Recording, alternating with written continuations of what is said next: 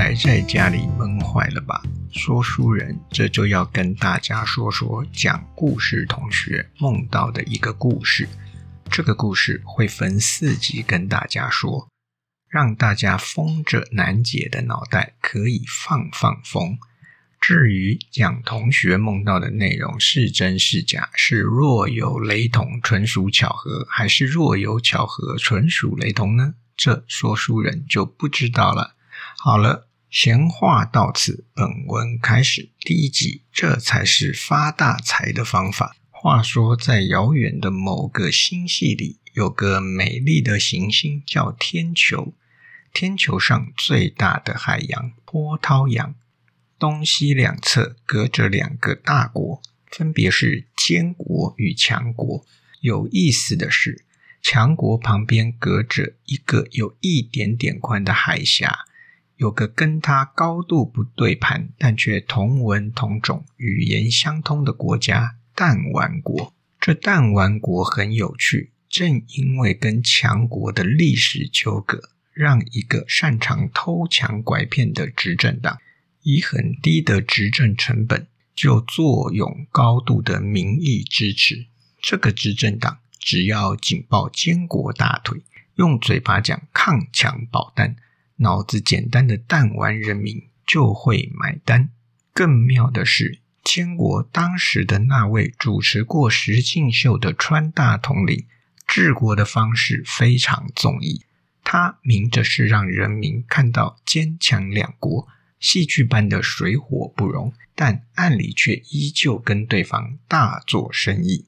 川大统领更是将强国心中最敏感的那块。也就是与弹丸国之间的关系当成筹码，而一面以抗强保弹掩护偷抢拐骗的弹丸政府，更是乐于被川大统领当玩具。因此，一时之间，川大统领将天球搞得乌烟瘴气，监国内部也如弹丸国一般严重分裂对立。然而，谁也没料到，就在这样的局面下。天球迎来了该星球上千年一遇的大毒害。话说，天球上大部分的人都认为，强国中部大城江城的某实验室不知道发生了什么错误，竟然放出了一种怪异的毒素。从这个城市起，毒害蔓延了整个天球。坚国作为天球第一大霸主，一开始本以为事不关己。认定那跟多年前一场发生在强国及其周遭的小型毒害一样，是另一侧人的问题，所以即便情报监测到相关的事态，却也没那么在意。而弹丸国则因为经历过小毒害，且又因邻近且仇视强国之故，一开始便不管自己在对方那儿大量侨民的死活。进行对强国封锁交通，反倒是捡了个大便宜，躲过了第一波毒害的侵袭。而天球西半部的诸多大国，一开始都跟坚国一样，不把这场源自于江城的毒灾当回事儿。但孰料，这场大灾就在他们不经心之间席卷全天球。当时监国的川大统领自信爆棚。一昧地料敌从宽，连喝洗地水抗毒害这等蠢话都讲得出来，搞得监国哀鸿遍野。天西各国也无不死伤惨重，急于找出克毒救命之方。到了这个时候，解药就成了门可发大财的生意了。一直以来，坚国就值天球科技之牛耳，其境内大药厂无数。技术高超，资本雄厚，总算发现苗头不对的川大统领，当下只得砸下重金，要求药厂研发解药。坚果那些名门正派的大药厂，在按部就班、遵照科学精神之际，也穷尽一切力量来突破重重局限与困境，是要尽速找出解药来救民于水火。但同时，川大统领已到了得竞选连任的时刻，为了选情，他不断威吓主管官署与各大药厂。逼迫解药以更快的速度加速上市，同时对监国人民大放先求有再求好的诉求，以谋胜选。但无论是监国的医药主管或投入研发解药的药厂，都明白人命关天，马虎不得，用科学来力抗老川头的政治压力。但也就在那个时间点，有个暗黑界的大佬。见着了解药背后难以计数的大钱，此公就是川大统领的好友普氏。普先生乃监国头牌特种部队出身，退役后就投入替监国国安系统与国防部干诸多不可告人之事的活计，是天球当时最为凶狠的合法杀手集团大老板。这种替政府擦屁股的事情干多了，自然也丰富了普先生的政商关系。职业期间，该集团因违法滥杀监国所侵略之国家的无辜百姓，其集团内多人获罪入狱。但川大统领上台后，那些犯罪者通通获得特赦。之后，普先生便处分掉杀手集团的生意。在强国的自由港属地搞了一个投资公司，且帮强国导入不少特殊军事训练计划。当然，手眼通天如他，也没忘记要吃点儿弹丸国的粮，亦与弹丸政府有所往来。而这在高举抗强保弹的弹丸执政者眼中，这等敌我两失的行为却毫不违和。你说好笑不好笑？那个时候，普先生眼见解药有大赚头，便也想发个解药财，但他的财力与技术怎么也比不上那些雄霸世界的大药厂。于是，普先生便找上了好友川大统领想办法。要知道，大药厂们要在短时间搞出解药，又要遵守科学规范，按照过去天球医药界。早已掌握的 PS 技术几乎是办不到的。倒不是说这个技术不好，而是要据此搞出有效的解药，时间长、成本高。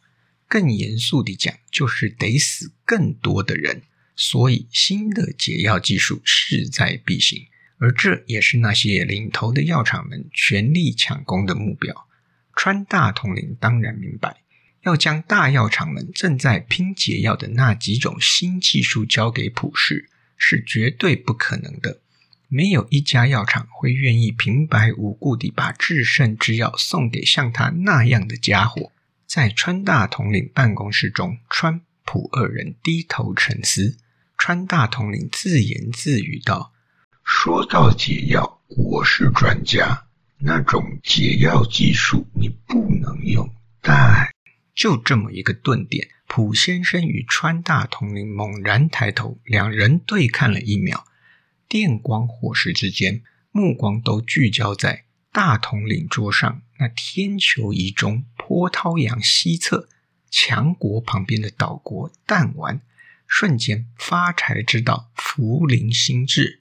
川大统领跟普世说：“你一定在弹丸国那儿听说过一句话。”煎蛋关系二十年来最好，对吧？普先生下意识地点了点头。川大统领又说：“呵呵，叫他们花三倍价钱买我们不要的武器，是其他国家都不吃的肉，但却不让他们的农产品进口。可是，只要我骂骂强国，说点弹丸国的好话。”他们就以为我们是马吉，真是太蠢了。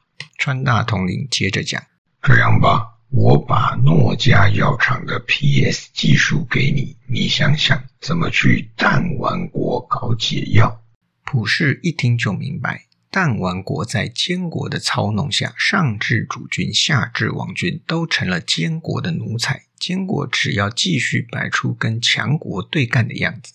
三不使用嘴巴挺挺弹丸国，弹丸主君就会按照他们的意思去做任何事情。况且，若再让那票政客有点钱赚，他们绝对会毫无节操地配合到底。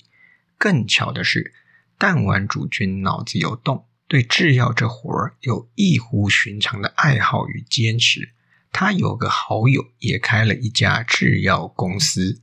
更巧的是，这位好友的二代还在监国，表现很突出，种种条件具足。带着川大统领的支持，普氏便开始了他的捞金大计划。首先，普氏联系弹丸主君好友常女士，透过她的亚罗制药，在坚国成立一家子公司克维制药，并由常女士之女维维担任克维制药的首席执行官。选择亚罗制药，除了老板与弹丸主君之关系外，恰恰就是因为这家公司在弹丸短期不会公开发行股份，不受金融监理，这便使其不会一下子就让弹丸的在野人士与脑筋正常的国民注目。普氏拿着诺加制药相同但降了阶的技术给亚罗药厂。要亚罗药厂据此研发解药抗毒，PS 技术生产之解药，相较于新技术生产出的其他竞争品，最大的优势便是运送与保存条件很容易达成，不需在意温度，对天球上诸多穷国而言是最佳的选择。这些穷国便是普世锁定的目标市场，穷国再穷都有钱诈。在诸多穷国杀人放火惯了的普先生，自是明白这样的道理。当然，要是亚罗药厂做出来的解药吊打坚国诺家药厂的话，那岂不是会让普先生成为箭靶？所以在解药原始的关键上，普先生早已打折扣，才交给亚罗药厂。先求不伤身，普先生知道。这对他心里面穷国的贱民来说够了。普先生在首次与川大统领会面，谈着赚钱大计后几周，便将其思索过的计划提交给了川大统领。川大统领瞧了瞧，便又把普氏叫来。他告诉普先生说：“后生仔，你毕竟嫩了点儿。”川大统领于是手把手地教起了普氏。大统领首先就问。亚罗药厂是没有公开发行股份，但你单单让他们搞，弹丸国的刁民还是会注意呀。普氏这才发现到自己的浅薄，于是急忙说道：“森尼，求您赐教。”川大统领笑了笑，不疾不徐地说：“我听说弹丸人也很爱炒股，他们的政客更爱炒股。”你告诉他们家那个主君，找另一家股份公开发行的药厂也一起搞，而且要搞得以这家为主，这样股价上上下下，弹丸人就只会关心这一家，不会管你的那一家啊！啊，果然是神干！普氏心中由衷佩服。大统领又问普氏。你准备花那么多钱搞，对吗？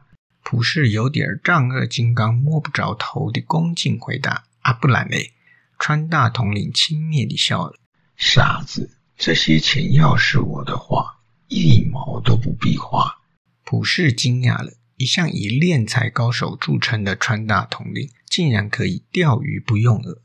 望着普世吃惊的脸庞，川大统领说：“这钱。”弹丸政府出就好了。